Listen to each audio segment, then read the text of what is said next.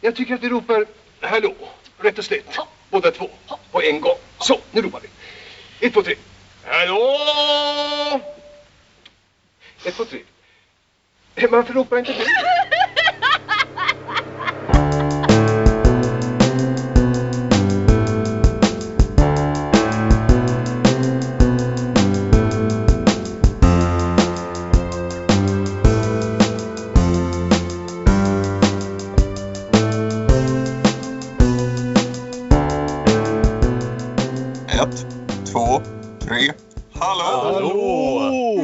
Hej och välkomna till Demonpodden, podden där vi tittar oss hela vägen igenom de allra flesta av Ingmar Bergmans filmer under år tjugonitton. Vi är framme vid avsnitt elva som kommer fokusera på Kvinnors väntan från nittonhundrafemtiotvå.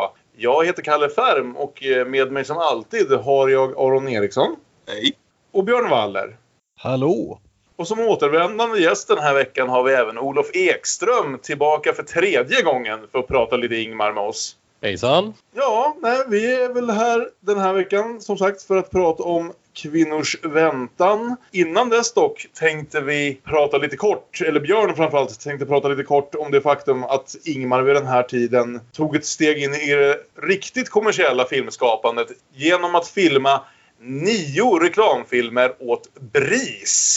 Ja, och det var ju då inte barnens rätt i samhället. Nej. Nej, nej. Det, och det får man väl nästan vara tacksam för, för det kunde ha blivit lite pinsamt kanske. Med tanke på hans förhållande till en del av sina många barn. Utan det är ju då Tvålett Bris. Och ja, det, jag har letat och letat på den här boxen och hade svårt att hitta dem där. Så det slutade med att jag tittade på dem på YouTube där de ligger, de flesta. Och det, är ju, det kan ni också gå in och göra. Det är det värt att göra för de är rätt, det, det är rätt kul liksom ändå att det är tydlig tidig Bergman-stuk på dem. Men det är ju också så väl, det är faktiskt rätt bra reklamfilmer. Som liksom tar, varje reklamfilm berättar en liten väldigt enkel historia och dunkar in namnet på tvålen femtioelva gånger och mumlar lite mumbo jumbo så att man kan motivera för sig själv varför man ska betala två femtio extra för tvålen. Men det är egentligen skitsnack naturligtvis, för det är ju ingenting som inte alla annan tvål gör också. Men ja...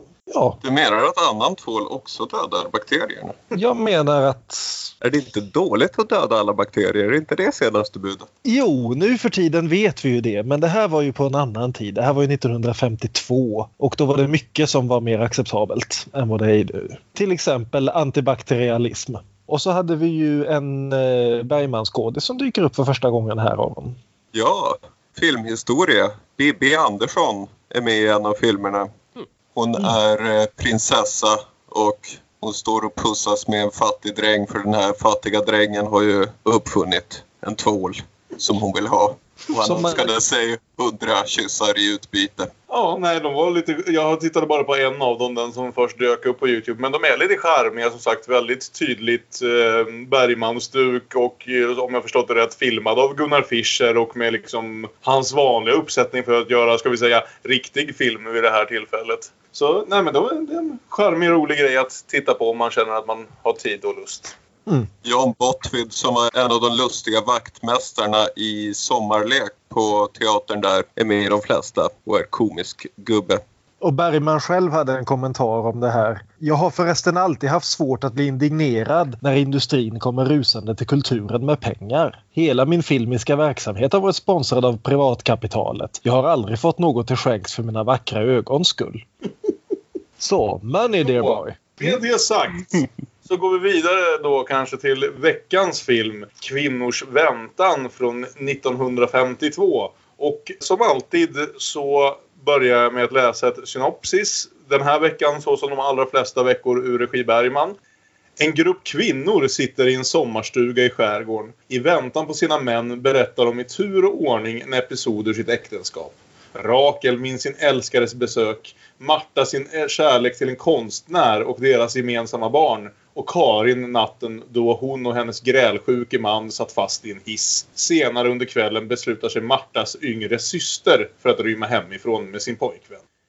Det som ska tilläggas direkt som saknas i den här, det här synopsis är att alla deras män alltså är bröder med varandra. Det är fruarna till fyra bröder som sitter och har de här samtalen med varandra. Men annars så stämmer väl, som en väldigt kort sammanfattning av vad som händer i filmen, så stämmer väl det där mm. ganska rätt. Eh, ja.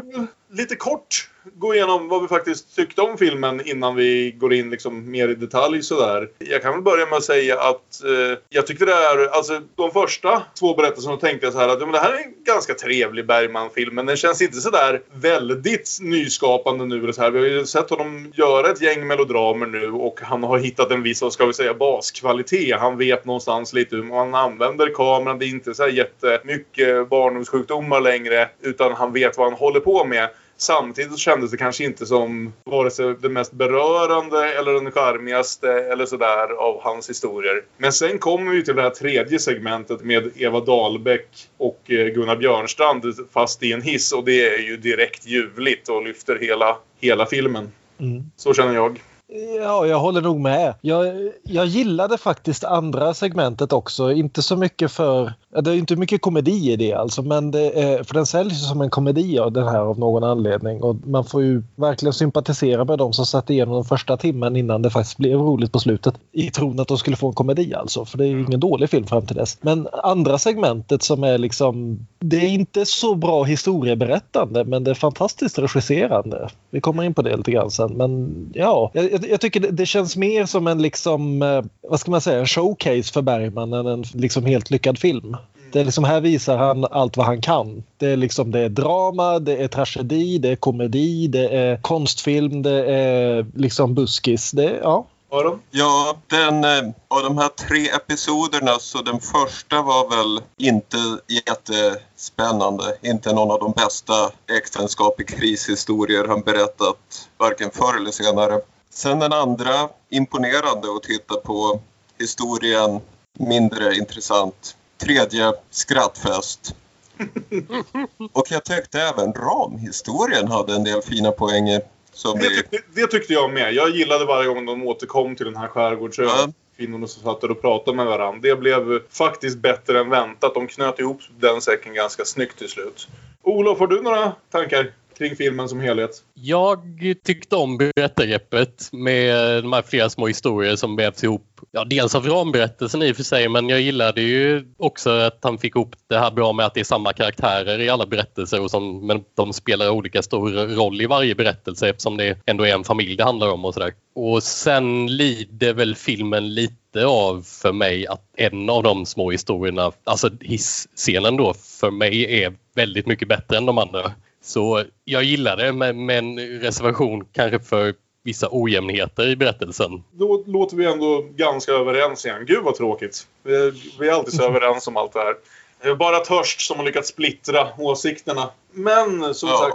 Vi kan säga att ja. eh, manusidén kom eh, från eh, Bergmans nya hustru, Gunn. Ja, Gunn Grut. Och angående henne så kan vi också nämna Marie Nyrröds dokumentär från i fjol, Den obesegrade kvinnligheten, som handlar just om henne. Går att se på S V T Play fram till till och med elfte april. Mm. Och det, är en, eh, det var en intressant timme. Så det var hon som berättade om en familjesammankomst när kvinnorna hade börjat prata djupt och ingående och ärligt med varandra. Och Bergman tyckte, utmärkt uppslag för en komedi. Mm. Och den andra stora nyheten är ju att vi får se Gunnar Björnstrand igen.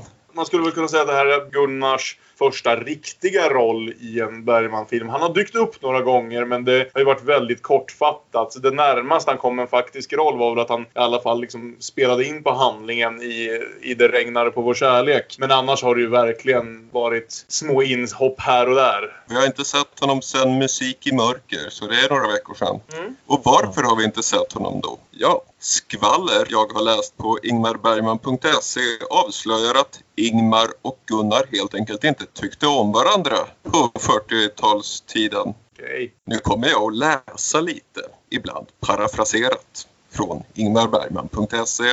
Deras första samarbete var fyrtioett, en uppsättning av En spöksonat, och Lilly Björnstrand, fru Björnstrand, berättar i biografin Inte bara applåder så här.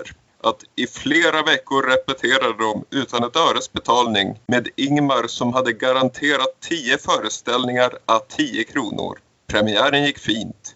Kritiken var välvillig, men i salongen satt bara de närmast sörjande och de hade ju fribiljetter. Efter tre föreställningar sa Bergman, nu stänger vi.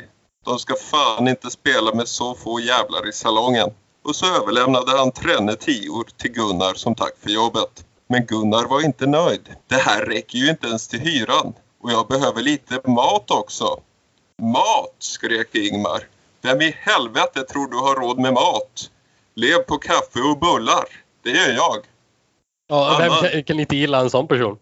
Annan info på sidan gör gällande att det faktiskt spelades sex av de tio föreställningarna. Och Bergman själv mindes produktionen som en konstnärlig framgång. Han skriver, jag minns hur den bräckliga ensemblen lyfte som på en våg av dramats väldighet. Vi fick föra med om teatern som magi, att slungas utanför våra egna gränser, att stödjas i vår otillräcklighet, inte slås sönder av den. Men det hjälpte ju inte alls förhållande med Gunnar, så de tyckte inte så gott om varandra. Men i början på femtiotalet var de båda anställda på svensk filmindustri. Och på S F tillhörde Björnstrand den avdelning som sysslade med komedier kallad förströelsedetaljen. Joy Division. Medan Ingmar och hans gäng av Björnstrand kallades Demongänget. Mm. Vid ett tillfälle blev de tvungna att dela taxi och hamnade omedelbart i bråk. Varpå Bergman, enligt Lilly Björnstrand, lär ha sagt, jag ska säga dig en sak, du kommer aldrig någonsin att få vara med i mina filmer. Nej, det hoppas jag, sa Gunnar. Så jävligt ska jag väl inte behöva få det. Sen stirrade de ilsket på varandra, tills de båda började skratta. Isen var bruten och det dröjde bara några dagar, så ringde Ingmar om en roll i Kvinnors väntan. Åh, vilken gullig historia. Ja. Det var en fin kärlekshistoria. Ja. Fiender blir vänner. Så, detta om detta. In i filmen. Mm. In i filmen. Och det, och det är ute i en strandvilla som paren Lobelius ska ha en familjesammankomst. Mm. Vi är och, tillbaka i skärgården för mm. andra veckan på raken. Och det börjar med sol och strand och fint och sen kvinnor som helt på måfå går runt och ropar efter olika män. Det, det är synd, ja, man förstår ju genast att det är barnen de ropar på. Men om man inte hade förstått det, en rolig syn att se de här kvinnorna går runt och ropa. Jens! Anders! Vilken man som helst, kom hit! Mm. Och det visar sig ju då att männen i fråga är sådär fem år gamla och håller på att leka cowboysar och indianer. Hashtag kulturmän. Varpå kvinnorna lägger pojkarna och sätter sig ner och väntar och diskuterar under tiden hur förhållandet till deras män egentligen ser ut. Mm. Och det började med att den, ska vi säga, äldsta av damerna som heter... Annette, tror jag. Annette, ja. Men det är väldigt många karaktärer och parrelationer att hålla reda på i, i den här filmen. Ja. Det är därför man gör ett flödesschema. Annette är gift med Paul. De är ja. föräldrar till Henrik. Henriks flickvän Maj, som är syster till Marta, är också på plats. Precis. Och Paul då är den äldsta av de här fyra bröderna Lobelius. Som i, spelas, jag antar i, vad ska vi säga, i nedstigande ordning eh, i ålder att Paul är storebror. Spelas av Håkan Westergren. Sen så är det Fredrik Lobelius som vår, allas vår Gunnar Björnstrand. Sen så är det Eugen Lobelius spelad av Carl Arne Holmsten. Och sen då minstingen Martin Lobelius. Också allas våran Birger Malmsten tillbaka för sin tretusende Bergman-film. Men vi kommer lära känna alla dessa via deras damers olika berättelser. Så när, när, det, när tonåriga Maj då uppmanar Annette att hon borde bedra Paul, så är det alltså sin svärmor som hon uppmanar att göra detta. Jajamän. Mm. Ja, det är trevligt. Ja, det har verkligen läst för många veckotidningar. Ja. Ska vi presentera de väntande kvinnorna också? Ja, de, de här fyra kvinnorna kan vi väl säga framförallt då. Som sitter här och väntar och kommer att tala om allt detta. Är Annette spelad av Aino Taube? Jag vet inte om hon är någon relation till de andra hon, Tauberna. Hon är väl typ brorsdotter eller brorsons fru eller någonting sånt till Evert. Okej. Okay. Sen så är det, den första berättelsen kommer berättas av Rakel som är gift med Eugen. Och hon spelas av Anita Björk som vid det här laget precis hade blivit världsberömd genom att året innan eh, spela Fröken Julie i den mest berömda filmatiseringen av den. Den som gjordes av Alf Sjöberg och som vann priser i Cannes och allt sånt där. Så hon är mycket möjligt den mest berömda personen i den här rollistan vid det här laget. Sen så nästa historia berättas av Marta då. Maj-Britt Nilsson tillbaka för en tredje strålande roll efter Till glädje och Sommarlek. Och sen den sista berättelsen berättas av Karin, spelad av Eva Dahlbäck i, vill jag säga, hennes debut i en Bergman-film. Men hon är också en av dem som vi kommer se gång på gång här under Bergmans femtiotal. Mm. Då har vi laguppställningen klar. Och Annette börjar då, sätter igång hela det här genom en monolog om hur, ska vi säga, framförallt tråkigt hon verkar ha det med Paul. Jag vet inte om tråkigt är rätt ord för det. Det är ett äktenskap som verkar ha torkat lite. Och man får liksom tolka hennes ord. Det är inte direkt att de är osams. Det är inte direkt att de ogillar varandra. Det är bara att det händer ingenting i det här äktenskapet, som hon säger. Jag önskar nästan ibland att han skulle klå mig bara för att få lite, vad ska jag säga, att någonting skulle hända. Någon slags känslouttryck någonstans. Nå- någon slags tecken på att det finns en intensitet, en, någon som helst form av känslor mellan de här två vid det här laget. Så de är då som sagt med, med god marginal det äldsta av våra fyra par. Jag kan inte skrika efter honom. Jag kan inte binda hans kropp fast vid min. Jag kan inte slita ut hans ögon för att han ska bli blind och beroende av mig. Jag kan inte ens ta honom i mina armar och vagga honom till sömns. Jag ser att han är bedrövad och har bekymmer.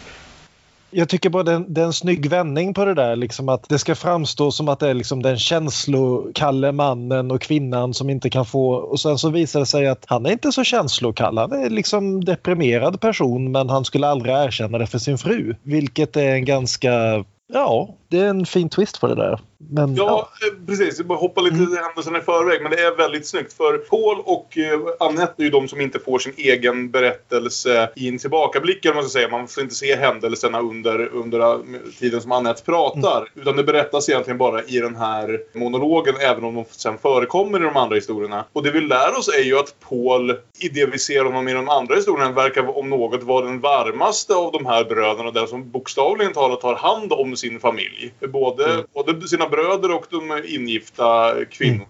Så det, för jag, när man hör det berättas om honom, väntar jag mig något i stil med vad han nu hette förra veckan i Sommarlek, farbror Evert.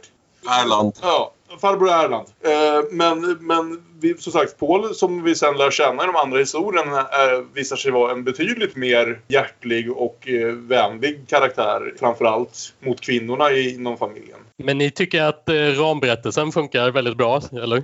Ja, men det känner jag nog att jag gör. För det är ju det här som liksom leder fram till, jag vet inte, kommer inte ihåg vem det är som har idén, men just det här att, att de ska nu sitta här i tre timmar och vänta, så kan de väl passa på att för en gång skulle tala ärligt och öppet med varandra om de här förhållandena som de har med de här fyra bröderna, och liksom hur, det, hur, hur de ser på sin roll och sin plats i den, inom den här stora familjen. Alltså det känns ju helt klart som att ramberättelsen fyller en större funktion än i vissa tidigare Bergman-filmer som använder ramberättelsen med flashbacks. Jag är ju helt okej okay med den, för den binder ändå ihop historien på ett bra sätt, men, men kanske att jag blev lite... Att den blev lite stel jämfört med episoden, att det ändå var tydligt att det var det som var grejen, men, men ja, den är väl helt okej. Okay. Jag tycker nog framförallt att den största, alltså det är lite hoppande i ton och stil mellan alla de här fyra historierna och ramberättelsen och de tre berättelserna. Framförallt så slår den här monologen fast en ganska mörk och tung ton. En väldigt bra monolog, men den, som sagt, om någon hade sagt till mig att det här kommer bli en komedi, eller att, det liksom har, att den har promotats som en komedi, skulle jag ju inte tro det efter den här monologen. Utan det känns ju som, jag, jag tänkte okej, okay, nu börjar vi kom, verkligen komma in på den här, den tunga Bergman så att säga. Men det är möjligen också, så kanske, det finns jobbiga stunder senare i filmen också, men det är kanske så att vi ändå börjar på botten av det emotionella spektrat och sen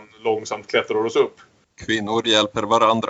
Ja. så skulle man kanske kunna säga det. Hur som helst, de börjar prata om allt det här och den som är först ut är Rakel, Anita Björk, som berättar sin historia om en otrohetshistoria som hon hade här ute på ön i, i samma hus, får jag väl känslan av, någon tidigare sommar. Det är alltid lite så här, man kan lista ut när i tiden de här historierna ska utspela sig, men eh, det här är nog den som ligger minst specifikt så, utan det är bara en tidigare sommar. Ja. Och den som hon har begått den här otroheten med är vår kära vän Jarl Kulle i sin första Bergman-roll. Jarl Kulle spelar ju här i princip en hemgjord svensk Stanley Kowalski. Mm. Väldigt Men... stilig är han i sin t-shirt och kavaj och sådär. Ja, precis. Och liksom den här animaliska förföraren som ska förlösa den uttråkade kvinnan. Fast eftersom det är Bergman så finns det lite, det är inte fullt så enkelt. Men eh, jag var tvungen att kolla upp det. Alltså, Linje Lusta kom året innan, så Bergman har garanterat sett den.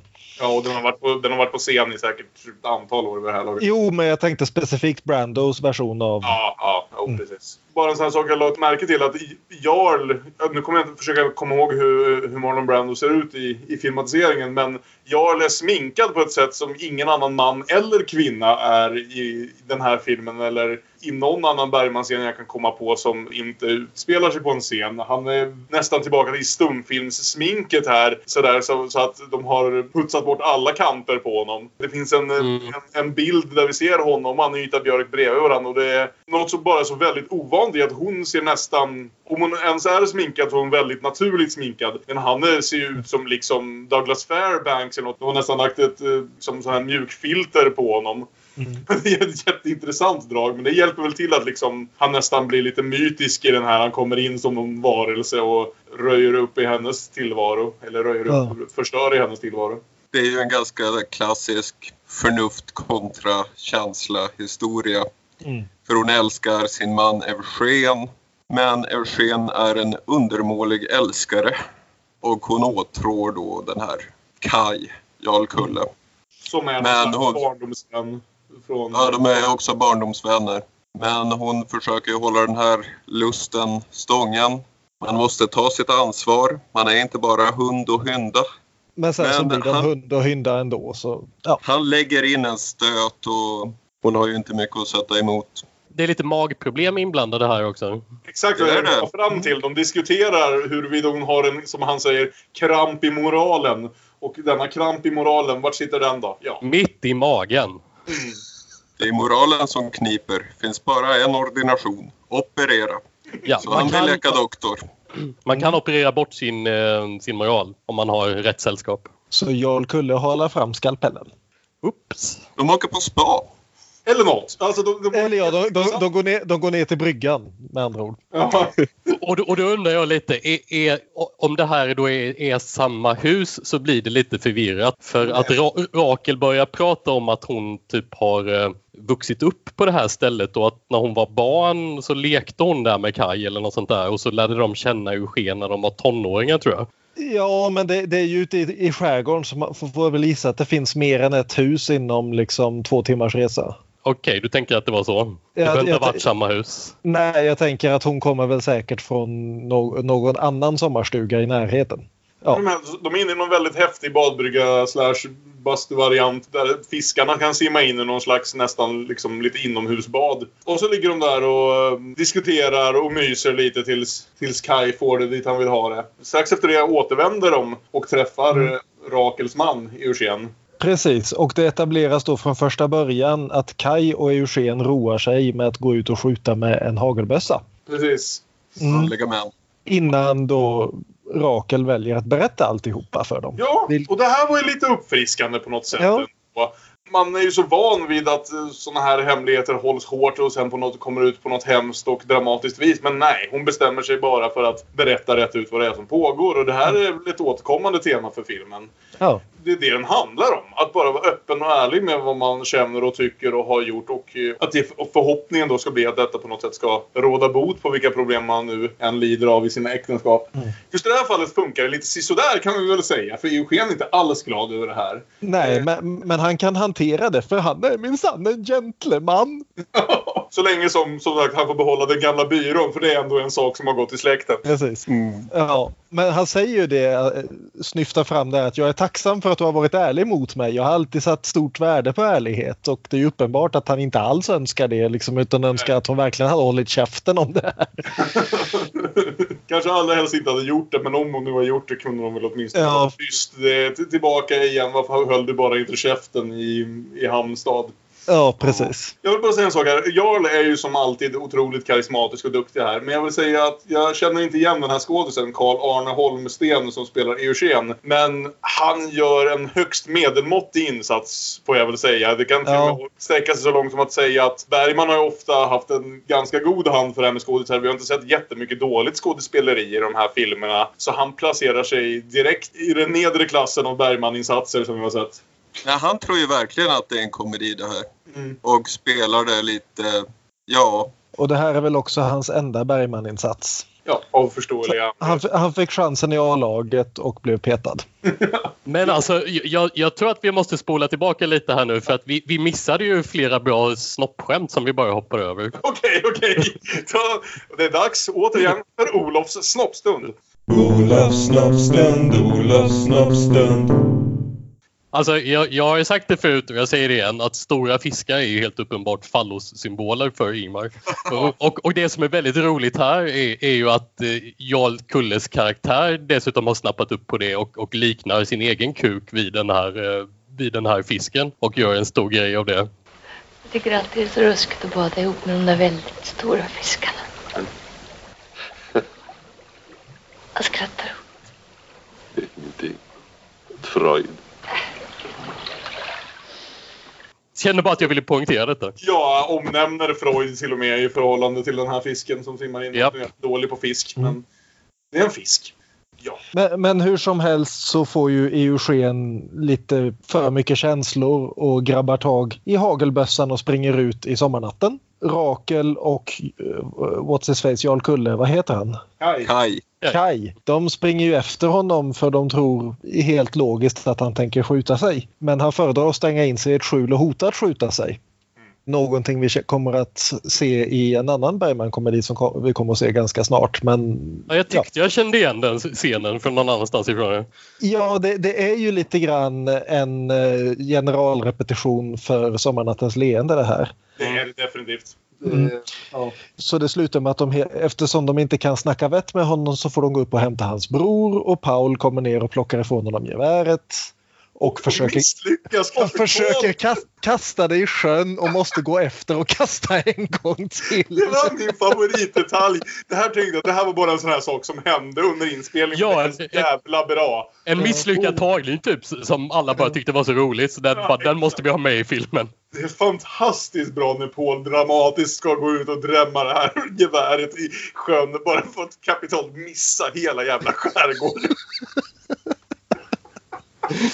Så, ja. så helt enkelt, den första riktiga asgarvet i den här filmen är mer eller mindre en blooper som fick stanna, men, men ja. den var väl värd att vänta på. Och här kommer vi just fram till det här som jag var inne på förut, nämligen att Paul nu när vi väl träffar honom verkar inte alls stämma överens med bilden som vi fick av honom i Annettes monolog i början. Han slår oss som den varmaste, vänligaste personen vi har träffat på än så länge i den här, i den här filmen. Mm. Även om vi bara ser honom som väldigt kortfattat. Men så slutar i alla fall det här utläggningen från Rakel med att hon förklarar att ja, och sen dess så har hon helt enkelt fått ta hand om Eugen, att han är mitt barn och jag har skyldighet att ta vara på honom och det enda som håller honom vid liv är jag. Hon verkar nöjd med det, ska tilläggas. Ja, precis. Och det här är ju ja, det som... Det här är ju det som kallas för emotional labor, liksom att kvinnor ges ansvaret för att hålla koll på mäns känslor och att det läggs helt och hållet på deras skuldror. Vi återkommer till det sen, längre fram här, men det, jag, jag vet inte om den scenen är menad att kännas så otillräcklig som den känns. Mm. Ska, ska vi få intrycket att hon är djupt olycklig eller ska vi få intrycket att hon är rätt nöjd med arrangemanget? Ja, ska, den vara ro- ska den vara rolig den scenen? Det funderade jag lite på, men det var den ju inte riktigt. Men... Nej.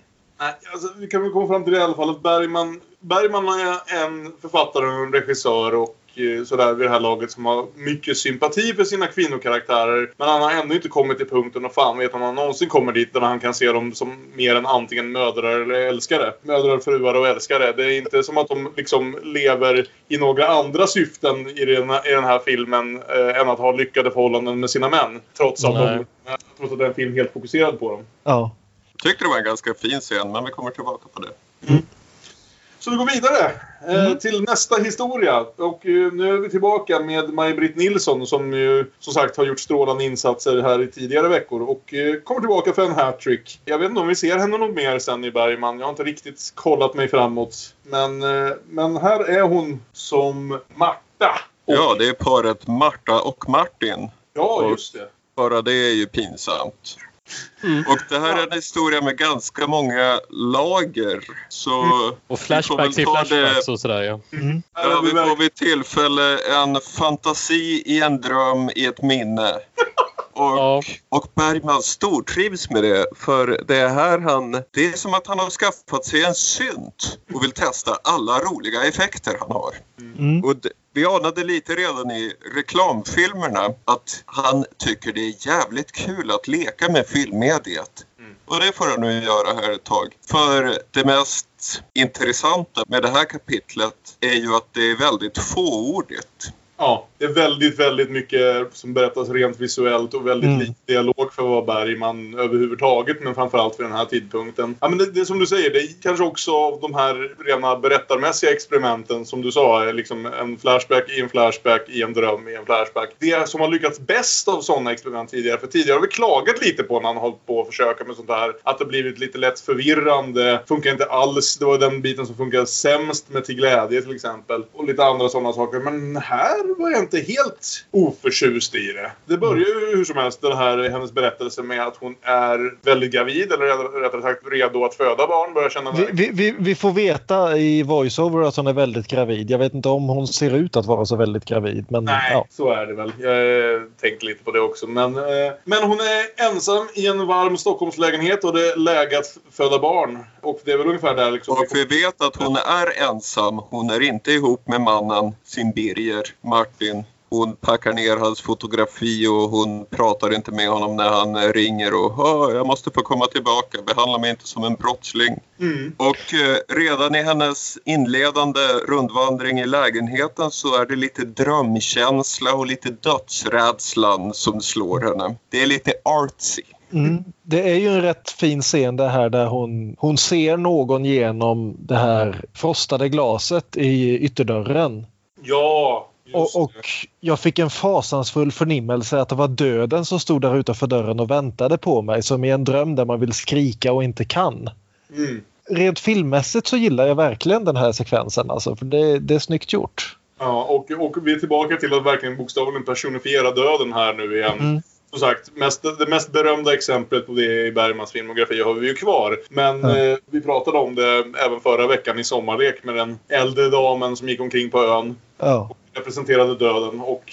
Fängelse, och inte att förglömma. Nej, precis. Mm. Så det, det är ett återkommande tema verkligen vid det här laget. Mm. Även om, det, om vi sitter och mm. väntar på den mest berömda varianten. Men hur som Men, helst så... Nu ska vi titta i andra ändan. Inte döden, utan födelse. För hon går till B B. Hon bokstavligt talat går till B B för det finns inte en enda taxi att uppringa i hela Stockholm. Mm. Hon tar med katten till B B. Och sköterskorna tycker inte det är konstigt att hon har med katten till B B. De verkar ha rutiner för sånt.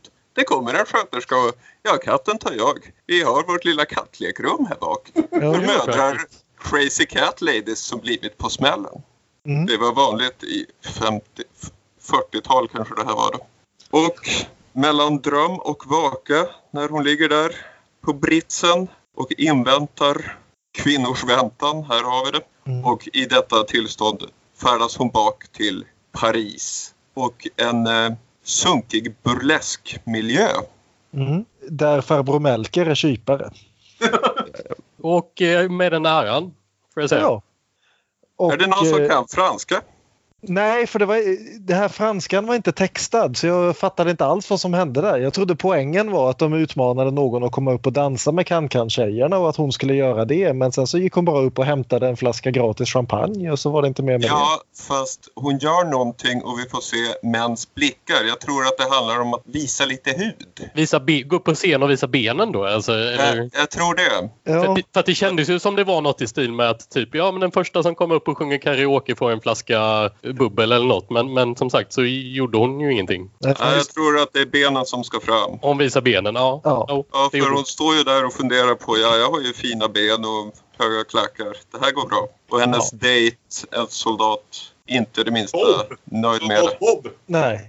Ja, men hur som helst så ser hon ju då också Birger Malmsten där. Och jag, återigen, det här liksom Bergman, stumfilmsmakaren här, han, han gör någonting väldigt snyggt just med Birger Malmsten, att han håller Birger Malmsten dold så väldigt lä- vi, har, vi får se honom på foto två gånger, vi får se honom i, på distans i liksom en folkmassa, vi får se honom skymta förbi i en spegel över hennes axel, och sen så när han då följer henne hem till hennes lägenhet, inte stalkar, för det är okej okay i det här fallet, och liksom skjuter in lappar till henne och skjuter in ett glas vin till henne och sitter utanför och sjunger och allt. Och genom allt det här så får vi inte se honom, utan vi ser honom först när hon följer efter hans röst upp på vinden, och man först ser hans hand som kommer ut ur mörkret, och sen så ser vi hans ansikte först när de möts i en kyss. Som historieberätt, ja, kärleksberättande vet jag fan, men det är oerhört snyggt gjort.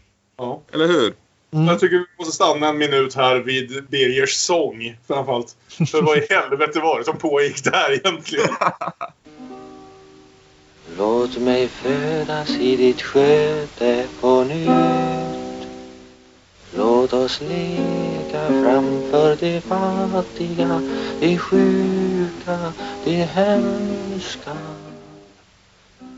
Ja, låt oss leka framför själva döden. Min syster, min brud, mitt rosande träd. Ytterligare och ganska snuskigt. Jag tror det är dags för ytterligare ett avsnitt av Olofs snoppstund här. Det var något om att han ville återfödas i hennes sköte. Det var inte så väldigt subtilt som han verkar. Jag vet inte om han själv tror att det är det. Att han liksom sjunger någonting väldigt vackert. Men ja, det, det blir ju bara att sjunga jag vill ha barn med dig. Det, var, det blir ju inte mindre subtilt i så fall av den där ekivoka statyn som han ger henne i någon slags första dejtpresent. Bara jag antar att veckans låt bara en cover på den där, eller? Ja, det, jag stryker genast... Eh, ja. Men hur som helst så får vi här nu liksom ett gammalt klassiskt datingmontage. Ja, jag tänkte på det där. När, när de först åker hästskjuts, och det här är intressant, Birger Malmsten tar tömmarna och kusken får sätta sig i baksätet. Det tänkte jag faktiskt inte på. Nej, men det var så otroligt traditionellt. Det var liksom Casablanca igen för mm. tjugotusen gången. Det är ju som ett oerhört romantiskt möte, men jag tyckte också att det var lite olycksbådande stämning hela tiden. Men det kanske bara var jag som la till den känslan. Nej då, det tycker jag nog att du har rätt i. Särskilt när de sen klipper tillbaka till, från det här väldigt klassiska kärleksmontager. Som sagt, som inte, alltså det mest klassiska med det är ju att de vill att vi ska se att vi har varit i Paris och filmat det här på riktigt, så vi ska vara på varenda berömd plats i Paris, så att alla kan se att vi faktiskt är här och är glada. Så vi är framför Trumfbågen och vi är uppe på Sacré-Cœur och vi är liksom i små båtar. Eiffeltornet och hela Middelviken. Ja, men exakt. Allting ska liksom... Det är det mest traditionella Bergman nästan har varit. Alltså jag kände så ja. som att det var i vilken Hollywood-romantik från fyrtiotalet som helst. Men samtidigt med demoner i periferin hela tiden. Ja, mm. Som ja men det funkar, för, på. det funkar för att man bryter från det tillbaka till eh, henne när hon ligger och, och i barnafödsel. Och ja. inser att nu är hon faktiskt helt jävla ensam, till skillnad från hur fint hon hade det då för ungefär ett år sedan eller för fem sekunder sedan i filmens berättande. Hur som helst så blir hon ju gravid också, vilket visar sig att hon besöker en gynekolog. Och vem springer hon ihop med i trappen på väg ut från gynekologen? Vem står och spanar lite creepy på kvinnorna som har varit hos gynekologen? Ja, det är Bergis. Men herregud, vad, vad ska Ingmar göra hos gynekologen? Han kan ju bara vara där för att gå och stirra på, på han vilka kvinnor som... Rag, ragga singel, gravida singlar. Det är ju Jane Silent Bob, det är ju Jane Silent Bob-tricket, för fan. Det är ju ja. Vänta utanför kliniken på Louis Wimmer. Ah. Alltså, det, men det är ju jätteobehagligt hur han står där och stirrar. Varför har han skapat den här småsint, obehagliga och helt onödiga rollen åt sig själv? Jag vill också påminna om att det är just i, det är inte gynekologen men kanske, men det är, jo men det är det här med fan. Han, hans cameo i Till glädje är också gynekologen. Är det? Ja, men... ja. Ja, det är ju på B B förstås. Okej, okay, det är på B B. Ja, men ändå. Men det är, det är ju ändå någon, någon grej här för, för Ingmar. Alltså att han ska plantera in sig själv bland gynekologer. Och... det är han som är faret ja. I allt det här. Ja. Uh. Men, men då ska Marta hem och berätta detta för Martin. Och då visar sig att Martin inte är ensam. Hela utan där, där står hela hans familj. Med då Gunnar Björnstrand för första gången. Gunnar Björnstrand. Björnstrand, som heter Fredrik, och Paul är på besök. Inte mm. Eugen, han fick inte hänga med. Eh, och även Eva Dahlbäck är där också. Men, men, men ärligt talat, vem vill ha med sig Eugen om de åker på Spanien semester? Nej, precis. Man, man förstår ju varför de inte hade med dem. Herregud, Eugen, han ska komma och sabba semestrarna bara genom att vara jävla Eugen igen. De ska i alla fall berätta att deras far är död och att de nu förväntar sig att den här bohemlivet som Martin lever i Paris där han målar och knullar, det måste ta slut. Nu ska han komma hem och ta hand om firman. Och det tycker inte alls han är bra. Jag har alltid betackat mig för min fars kärlek och omsorg och ömhet och godhet och mildhet och stränghet och faderlighet och klokhet och besinning och uppoffringar. Jag tycker att det är skönt, både för oss och för honom, att han är död. Martin har varit fel yrke.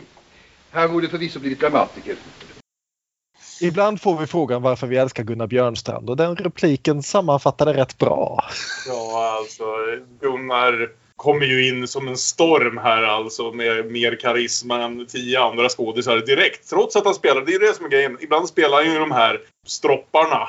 Som är ganska stela och lite sådär. Va? Men, men ändå alltid med ett sinne för humor och men ett ganska beskt sådant. Så mm. alltså, nej, nej, Gunnar Björnstrand och även Eva Dahlbäck ger ju ett intryck ja. Redan här. Så hon är också, hon är lite hans motsvarighet på den kvinnliga sidan ändå. Är i rollen hon kommer få i Bergman. Hon har, de parar sig väldigt väl, eller ja, det lät fel. Men de, de parar sig ihop väldigt väl därför att de, de har ett liknande liksom... sätt att spela de här scenerna på.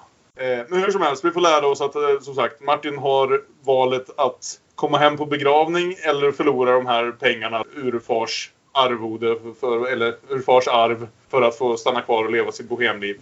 Och vi lärde oss också då att nittonhundrafemtiotvå så motsvarar hundrafemtiotusen franc tvåtusen svenska kronor. Så det har hänt ja. Saker. Och franc ska vi meddela för yngre lyssnare är alltså en peng som man hade i Paris innan det fanns euro. Men hur som helst så försöker Marta först berätta för honom vad som, är, vad som gäller, men sen allt eftersom så insåg hon att han kommer att resa hem ändå, så det är ingen vits. Nej, hon vill inte vara ihop med företags-Martin. Nej, så klipp tillbaka till förlossningsrummet där hon blir drogad. Och vi får ett eh, vi får spännande en mardrömsmontage över alltihop. Ja. Mardröm. Kanske det var, är det, är det, ja, i och för sig, vi hade den här mycket längre, mycket mer ingående mardrömssekvensen i Fängelse. Mm. Men det är ju en av de mer lyckade i alla fall. Om vi jämför tillbaka till Musik i mörker och sånt här så är ju det här överlägset. Ja, speciellt som den ju faktiskt går över i en ganska lycklig dröm. Ja, det blir en version av familjelycka av det mm. hela. Och sen så, jag vet inte om hur medveten det var från Bergmans sida, men han filmar sen hennes uppvaknande till det här till, till att inse att hon har blivit mor på ett sätt där det tar så jäkla lång tid med att bara höra bebisens skrik. Hon har tidigare klagat på andra människors skrik i, i byggnaden och så vidare. Så jag var helt övertygad om att hon skulle vakna upp och ungen skulle vara död. Alltså. Mm. Innan hon väl får barnet i sin famn där och vi ser att det lever och sådär. Fullkomligt övertygad på att det här skulle gå åt helvete. Så jag satt där och var lite nervös för den. Och blev faktiskt riktigt glad när Maj-Britt Nilsson får det här lilla, lilla livet i armarna. Mm. Men en som inte blir glad när vi då klipper tillbaka till stugan, det är ju Maj som förklarar att nej, men du sabbade du hela historien när det visar sig att hon gifte sig ju faktiskt med Martin efteråt. Det är faktiskt sku... sant. Det är intressant att de liksom tar ett sånt kliv där i den berättelsen. Ja, där, mm, där, den slutar, där hennes berättelse tar slut så är hon inte all, ens sams med Martin, vill snarare liksom ja, det här barnet och, helt på egen hand. Och dessutom, det här är intressant att hon säger ju alldeles i början av sin berättelse, innan vi klipper tillbaka till Paris och alltihopa, så säger hon att hon inte fick Martin. Hon fick aldrig den här Martin hon förälskade sig i Paris. Hon fick en annan Martin. Hon fick företags-Martin. Just det. Mm. Och det får duga. Mm. Och då säger ju då hennes lilla syster till henne att nu förstörde du allt med att kompromissa. Du skulle ha levt ensam med barnet. Mm. Mm. Men Maj har ett besök i Strandvillan. Det är nästa generation Lobelius, Henrik. Ja, han hoppar har... upp där ungefär som Birger gjorde i den där busken i förra veckan. Mm. Nu ska han dras in i företaget, har farbror Fredrik förklarat. På det där sättet som bara farbror Fredrik kan. Och han vill ju leva på hemliv. Han vill ut och luffa. Mm. Så han säger till Maj att vi rymmer. Och Maj är ju helt pigg på denna idé. Ung och okompromissande som hon är. Mm. Men innan vi ser hur det går för kidsen så ska vi få vad vi alla har väntat på. Karin ska berätta sin historia. Och det är ju inte ens en historia, mer än en komisk episod som hon berättar. Mm. Men en alldeles lysande sådan, får man väl säga. Den börjar helt enkelt vid... Ska det vara, nu, jag försökte hänga med på vad som hände här. Vad är det för fest de är på? För vi får i en blinkan julmissigt får vi se i början på Karins historia. Får vi se Naima Wifstrand igen tillbaka för tredje eller fjärde gången. Familjeföretaget gång. fyller hundra år, vill jag minnas. Ja, precis. Ja, okej. Familjeföretaget fyller hundra år och det där är deras mor. Ja. Och, det är, och det är en så stor grej att till och med kronprinsen är där. Det vill säga det utspelar sig före nittonhundrafyrtiosju när kungens pappa flög ihjäl sig. Det är inte den sexårige Carl Gustav den sextonde som, är, som har, han har gjort bort sin förläv. Carl den sextonde Gustav. Ja, ja. Nej, utan, utan, utan det, det, det är hans pappa som har sett att Fredrik Lobelius hade raklödder i örat. Jo. Och men detta... det hade varit väldigt roligt om man hade skämts för att ha visat raklödder i örat inför en treåring. Ja. Men det jag föreställde mig i mitt huvud och gjorde faktiskt sedan ja. lite. och, de, och detta då strax efter att Fredrik har dunkat sig själv i ryggen på bilen hemma och förklarat att han är en duglig jävel. Han är den enda i familjen som faktiskt vet vad han håller på med. Åren är nästan att fundera. Jag älskar hela han har en fantastisk monolog om sin egen förträfflighet. I varje familj av vår sort kan man nästan statistisk säkerhet påvisa ett svart hål. En stackars oduglig, jag menar Eugen. Lilla kamrerselen Paul. Och slutligen den dugliga jäveln. Ah. Den dugliga jäveln är naturligtvis du. Ja, varför inte? Jag har arbetat upp fars gamla företag till en världsorganisation där vi själva äger sjuttionio procent av aktierna. Själv innan vi nästa år, full av arbetsglädje, energi och stora idéer för framtiden. Det är så ganska ljus. Mina barn är begåvade, väluppfostrade. Jag är en vacker hustru. Jag revolutionerar vår exportindustri. Jag har inga fiender, jag är inte berusad. Du har inga vänner heller. Mm. Behövs inte, jag mår bra. Sover bra, min mage är bra. Bra tänder, bra ölsinne. Champion i bowlingklubben. Jag önskar mer. Nej, det, det är som livets alla förträtligheter tog till flykten tvärt jag visade mig. Mm. Du är verkligen enastående. Jag urskiljer det romiska tonfallet, men jag fäster mig inte vid det, Karin. Ingen man är stor inför sin hustru. Nej. Gud är nog inte gift.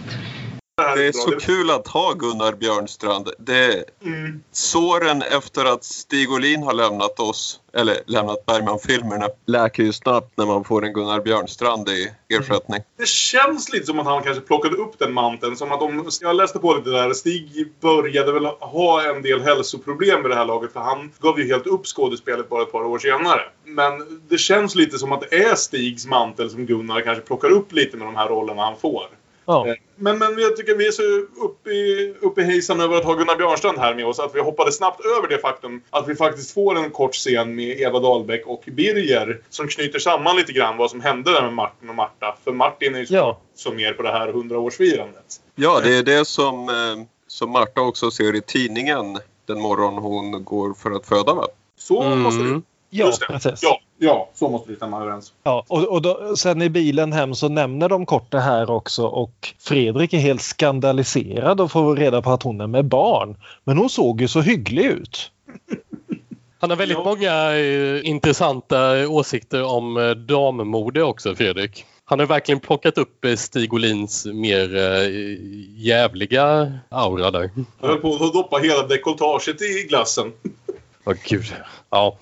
Men hur som helst så kommer de ju hem efter att ha suttit och gnabbats i bilen där. Och det är, ska ju säga det, att från början till slut så är ju just det här gnabbet helt underbart. Det är ju här det, är här det verkligen blir en komedi. Det här, det här som en ren sekvens. Alltså som, om den här sekvensen var sin egen lilla film skulle det vara det bästa Bergman har gjort än så länge, med liksom en ja. country mile. Jo, eh, precis. Och Björnstrand och Dahlbäck sitter ju liksom bara, det är som att se två boxare som liksom bara sparrar för att det är kul. De sätter punch efter punch efter punch. Ja. Och det är kul det... också att det är lite okej okay, att det här är en, att hon kör bilen så det är inte en taxiresa. Men jag tänkte direkt den här historien i bilen när du sen Aron berättade den här historien om Bergman och Björnstrand i taxin som gnabbas tills de blir vänner. Ja.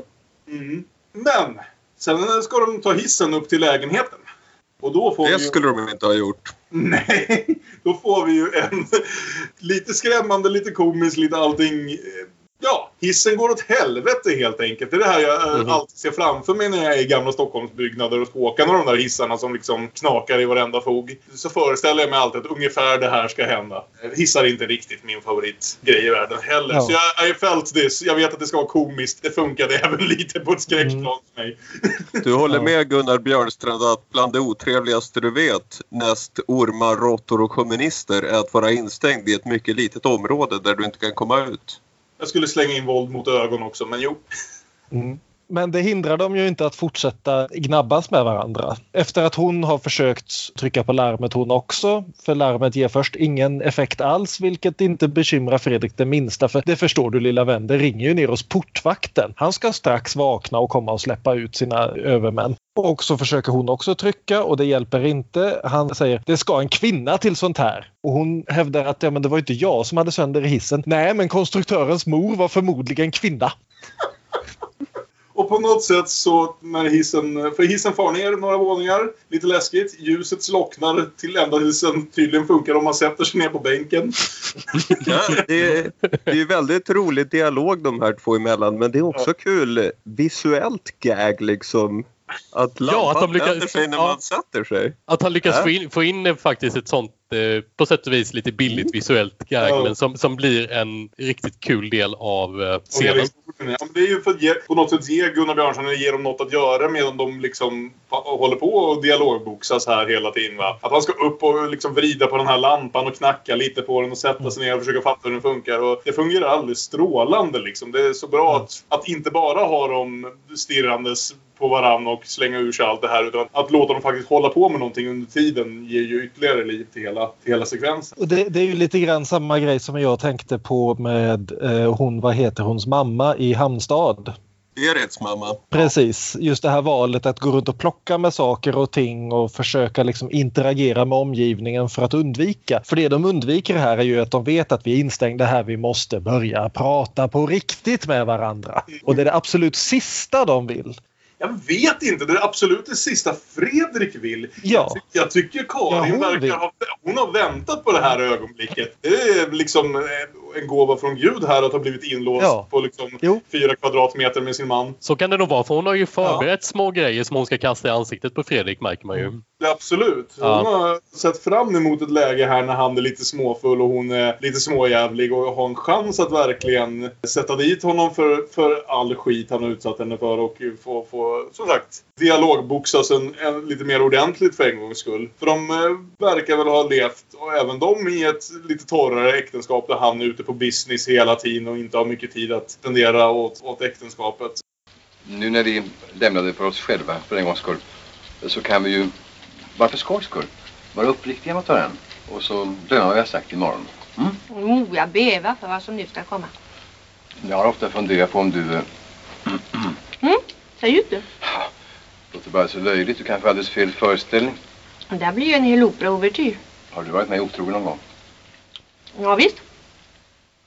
Så de börjar diskutera sina respektive otrohetsaffärer, som då visar sig att det är bara Fredrik som egentligen har varit otrogen. Eller? Ja, det är lite tveksamt. Hon säger först att hon har varit det, sen att hon inte har varit det, och sen att hon kanske har varit det.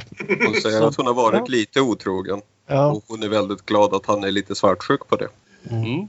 Ja. Och det slutar ju då med att de blir utsläppta först nästa morgon och nu liksom har fått en ny grund att stå på med sitt äktenskap. De ska stanna hemma och prata med varandra och umgås och inte stressa så mycket. Ja, och hon ska få följa med ut i världen och vara en del av hans arbete, en del av hans liv. Ja.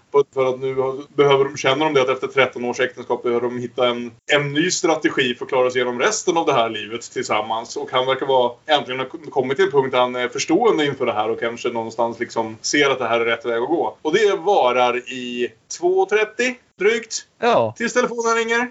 Ja, och företaget kallar igen och allting går tillbaka till det vanliga. Ja. Hon säger väl det sen, för där är den här fantastiska segmentet slut. Och det är bara, ta det som helhet så, när man, när man kan få liksom två skådespelare av den kalibern och med dialog på den här kalibern och sen göra något sånt här rent dramatiskt som att stänga in dem på en liten, liten plats och dra upp liksom... Mm. Man har sett det förr, men det är ju för att det fungerar så att säga, va? Och det fungerar så fantastiskt väl här. Och kommer ur den här historien med att berätta, hon säger själv att det här inte är en lika stor och dramatisk händelse i deras liv som de här två tidigare historierna. Men säger väl sen också att det förändrade inte så där jättemycket. Kanske lite till det bättre. Hon har fått följa med ut och resa några gånger, men det har väl kanske inte blivit den världsomvändning i deras äktenskap som det, som det lät som där på golvet i hissen under den natten. Så då är vi ju tillbaka här och kararna börjar anlända så smått. Och den enda som inte vill rusa ner och hälsa på dem, det är ju då Maj, tonåringen, som istället ska fly med Henrik. För de älskar varandra på riktigt, inte med såna här kompromisser som ni stackars vuxna människor gör. hundra procent! Mm. hundra procent, ja. Och så ska de smita iväg och de åker ut i ekan och kan inte ens få igång aktersnurran. Och eh, Marta försöker stoppa sin lilla syster till att börja med, men ser ju ganska snart charmen och kärleken och värmen i, i det här knäppa tonårsidén, för att det ändå känns bättre någonstans än, än vad hon nu har med Martin i det här äktenskapet som verkar ha blivit precis så platt och tråkigt som hon verkligen hoppades att det inte skulle vara. Mm. Och det här äventyret som hennes lilla syster är på väg ut, även om något annat i den här filmen framförallt påminner om, om det där hon hade i det lyckliga montaget med Martin i Paris. Mm. Och vi får den här fina slutklämmen då från Paul. Paul, som hela den här filmen börjar med en lång monolog om vilket trist och tråkigt och dött äktenskap Paul har. Och sen så Paul återigen kommer in och är bara liksom filmens slående hjärta i mitten som tycker att det här är väl precis rätt sak för ungdomarna att göra. Inte ska de fast i den här tråkiga byråkratiska modellen och tvingas vara en del av familjeföretaget, utan låt dem åka ut och ha kul. De kommer nog tillbaka. Mm. Låt kidsen få rymma. Huvudsaken är att de gör något de tror är förbjudet. Låt dem ha sin sommar. Tids nog kommer nog såren och klokheten och allt det där andra. Mm. Även de kommer att sitta här och ha sina historier om femton år. Och det för oss ju faktiskt det... slutet på veckans film. En som vi väl verkar hålla med om är lite spretig och av lite olika kvalitet beroende på i vilken del vi är, men som blir sakta bättre från duglig men inte sådär jättespännande kanske i segmentet med Jarl Kulle fram till den här alldeles lysande delen med Gunnar Björnstrand och Eva Dahlbäck på slutet. Ja, typ så. Mm. Jag slås ju av det här, det var så väldigt mycket snack om kompromiss på slutet där. Och visst, det är viktigt med kompromiss i ett fungerande förhållande. Men jag undrar, kan någon peka mig på ett ögonblick i filmen där någon av männen kompromissar om någonting? Det är ju vad Gunnar Björnstrand gör på hissgolvet ända fram till december nästa dag. Jo, det är, men det är väl som Björn är inne på att det är mest kvinnorna som förväntas kompromissa, ja. Man kompromissar gentemot sina bröder men inte gentemot sin kvinna. Nej, just det. Paul hjälper alla andra att kompromissa men han verkar inte ha mycket gemensamt med sin fru. Jag satt lite och störde mig kanske på det, vilket visst tidseran och så vidare. Man får ju liksom ta det för vad det är. Men det är ändå en film som heter Kvinnors väntan, fokuserar på kvinnors sida av historien och som jag ändå inte är säker på skulle fixa Bechteltestet. Ja, men det tyckte jag också var ytterligare en dimension av titeln. Att de väntar på männen, men de väntar inte bara på att männen ska komma dit. De väntar på en annan tid för kvinnor och män. Mm. Och vi väntar ännu. Mm. Den här filmen ger oss ju också en ingång att ta en överblick på Bergmans tidiga år. Är... För det här känns ju som Bergman blir medelålders. Lite och grann så kanske, ja. De här två ynglingarna som vill ha det så riktigt och inga kompromisser. Vi har ju sett de här ylande ynglingarna i de tidiga filmerna som vill ha det så äkta. Och, och nu, in, så här på medelåldern, så inser han att det kommer att vara sår och kompromisser. Och det är vad han kallar klokhet. Och han avslutar med att Marta får säga att hon är så lycklig över denna kompromiss. Att ge upp alla sina drömmar. Det är både oerhört nihilistiskt och samtidigt en syndernas förlåtelse för alla de ideal man svikit. Det är okej. Okay. Det är okej okay att bli medelålders.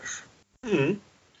Alltså, vi är nu, vi ska väl säga det, om jag läste schemat rätt så har vi planerat under det här året att se fyrtiofyra filmer som får fullkomligt fokus. Sen har ju framförallt Aron eh, sett en hel extra, extra filmer vid sidan om. Men vi har planerat för fyrtiofyra filmer att fokusera avsnitt på, och det här var nu film elva, så vi är exakt en fjärdedel genom det här experimentet.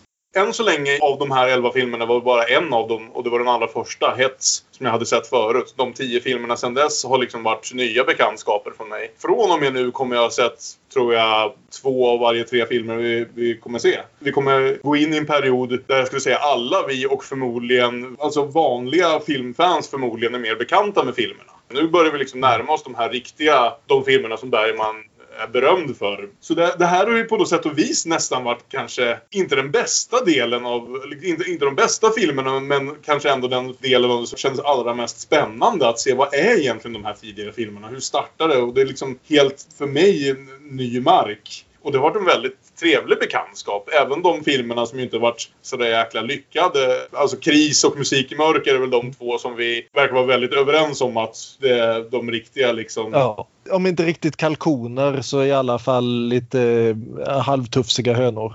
Ja, och en del lyckade filmer, eller en, en del filmer ska vi säga som, som kämpar på som fan för att trots allt bli ganska liksom underhållande, även om när de lider av en uppsjö brister. Och då tänker jag på sådana som Det regnar på vår kärlek och I någon mån Skepp i Indialand, en film som jag i och för sig vet att ni andra var mer förtjut i än vad jag var. Men det har varit väldigt spännande, alltså inte minst det här att se de här tidiga Bergman-skådisarna, för Birger Malmsten kommer vara med oss ett tag till, han kommer dyka upp här och där, men det här avslutar väl nästan, vill jag säga, hans liksom tid som, som, som Bergmans go-to leading man. Ja, men han har, han har lite småroller sen då, eller? Han kommer vara med oss ända fram till, jag vill säga att hans sista Bergman-roll är Ansikte mot ansikte nittonhundrasjuttiosex.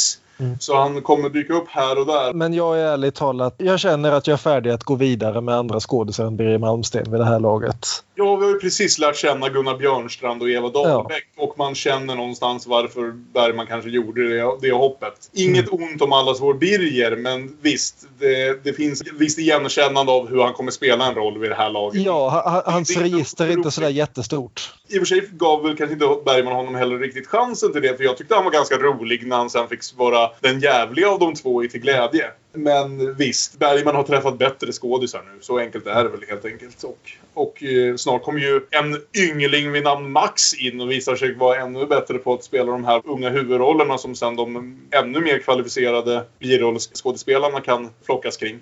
Ja, man sitter längt efter lite Kejsar Ming här nu.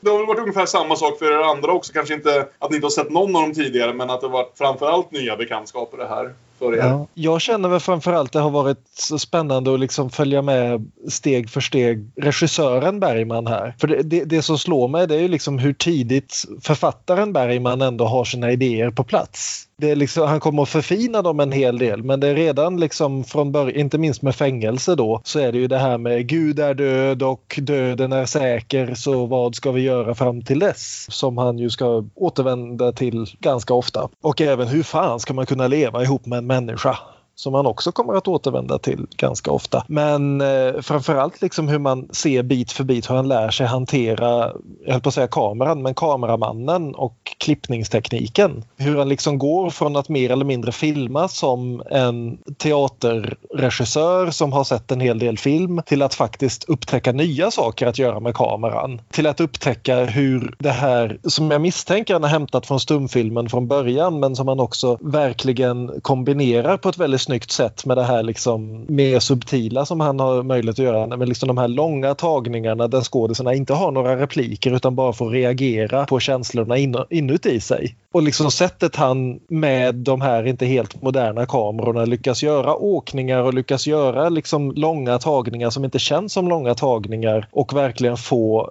hela sceneriet, inte bara skådespelarna utan även alltihopa vi ser, berätta historien utan att han egentligen behöver använda några ord. Det har varit fantastiskt liksom att följa den vägen där. Och med god hjälp förstås av Gunnar Fischer. Mm. Händer något kring just Hamnstad där Gunnar kommer in och sen kring Fängelse där han får lite mer liksom fritt utrymme för sina idéer. Det är väl den stora vändningen i de här filmerna så att säga, att innan dess är det inte dåligt men det är lite mer tveksamt och lite mer förlitande på dialog och på andras arbete och så vidare. Det är inte riktigt Bergman så som vi känner honom. En liten grej om jag ska lägga till något är väl att det är kul att se hur Bergman hittar humorn längs vägen. Ja. Han är oftast inte jätterolig i de första filmerna och han försöker vara rolig och det blir ofta lite pannkaka av det. Men mot slutet av de här filmerna så är det ändå en hel del humor som är medvetet rolig och som också funkar.